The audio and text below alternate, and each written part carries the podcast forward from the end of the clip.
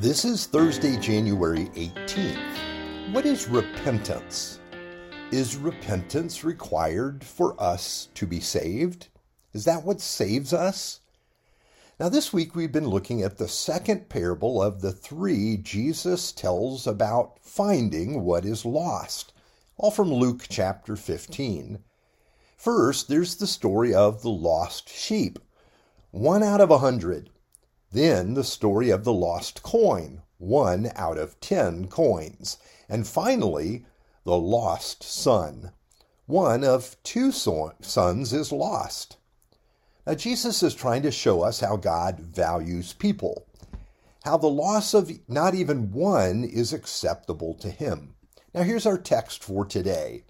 And when she, that's the woman searching for the coin in her house, finds it, she calls her friends and neighbors together and says, Rejoice with me, I have found my lost coin. In the same way, I tell you, there is rejoicing in the presence of the angels of God over one sinner who repents. Did you catch that last phrase? A sinner repents. Repentance. Now, this is religious language we've heard before. We know this. It's about a person who makes an about face, who makes amends, is ready to make things right. It means that you experience a change of mind that affects everything else about you. We heard this before with the lost sheep that was found.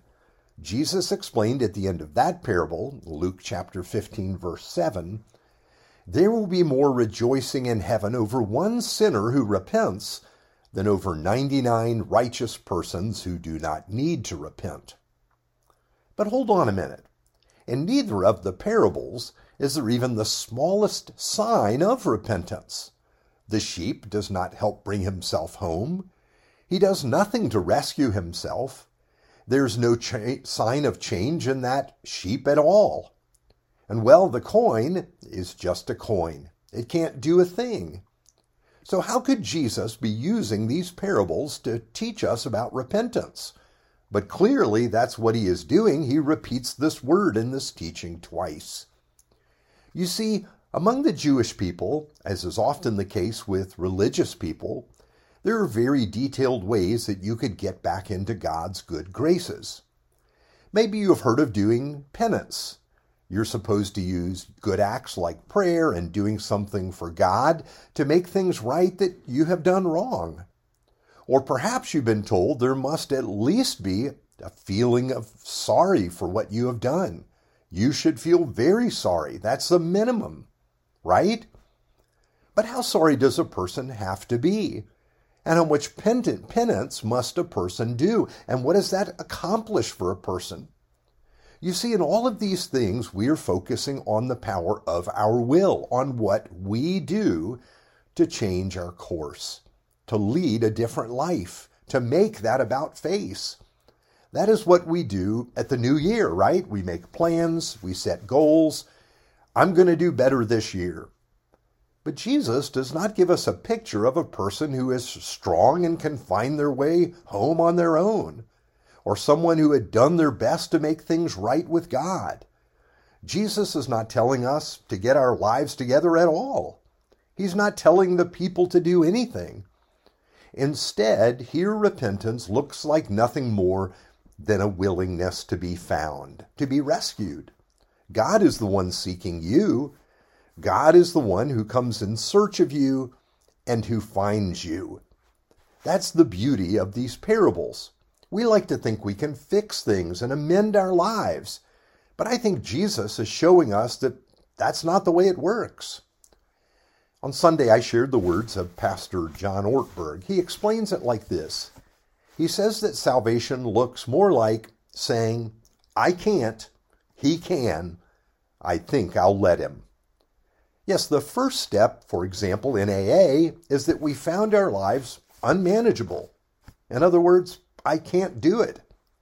The good news is that the life I cannot manage, God can.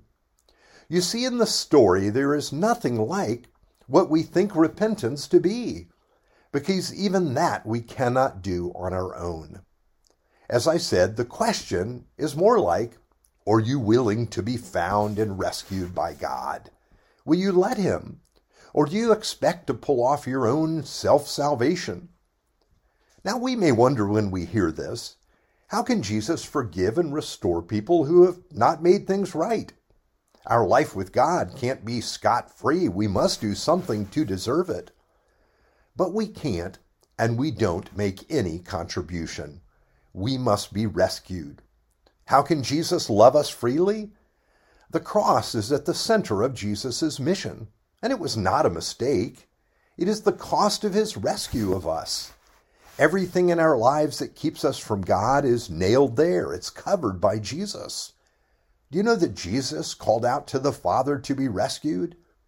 But the Father was silent. Why? So that you might be able to be rescued.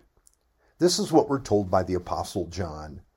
This is love, not that we love God, but that He loved us and sent His Son as an atoning sacrifice for our sins. That's 1 John 4:10. Yes, it's not about how much we love God at all. How much we prove to God that we're worthy of his love, how sorry we feel or how much penance we can do. We can be brought home because of what Jesus has done for us. This is how, how we could be brought in from the far country on the shoulders of our Savior Jesus, so that we could become members of the family of God. You see, I think Repentance comes after the rescue has already begun. It is the love of Jesus that changes us. And that is what we must learn to live in day in and day out. So, can you say, I can't? He can. I think I'll let him. Let's pray. Lord, we think we can pull it off. We can get our lives together and make something of ourselves. Remind us that you love us freely not because we're good people, but because Jesus is good and has given himself for us. Help us to rejoice in this.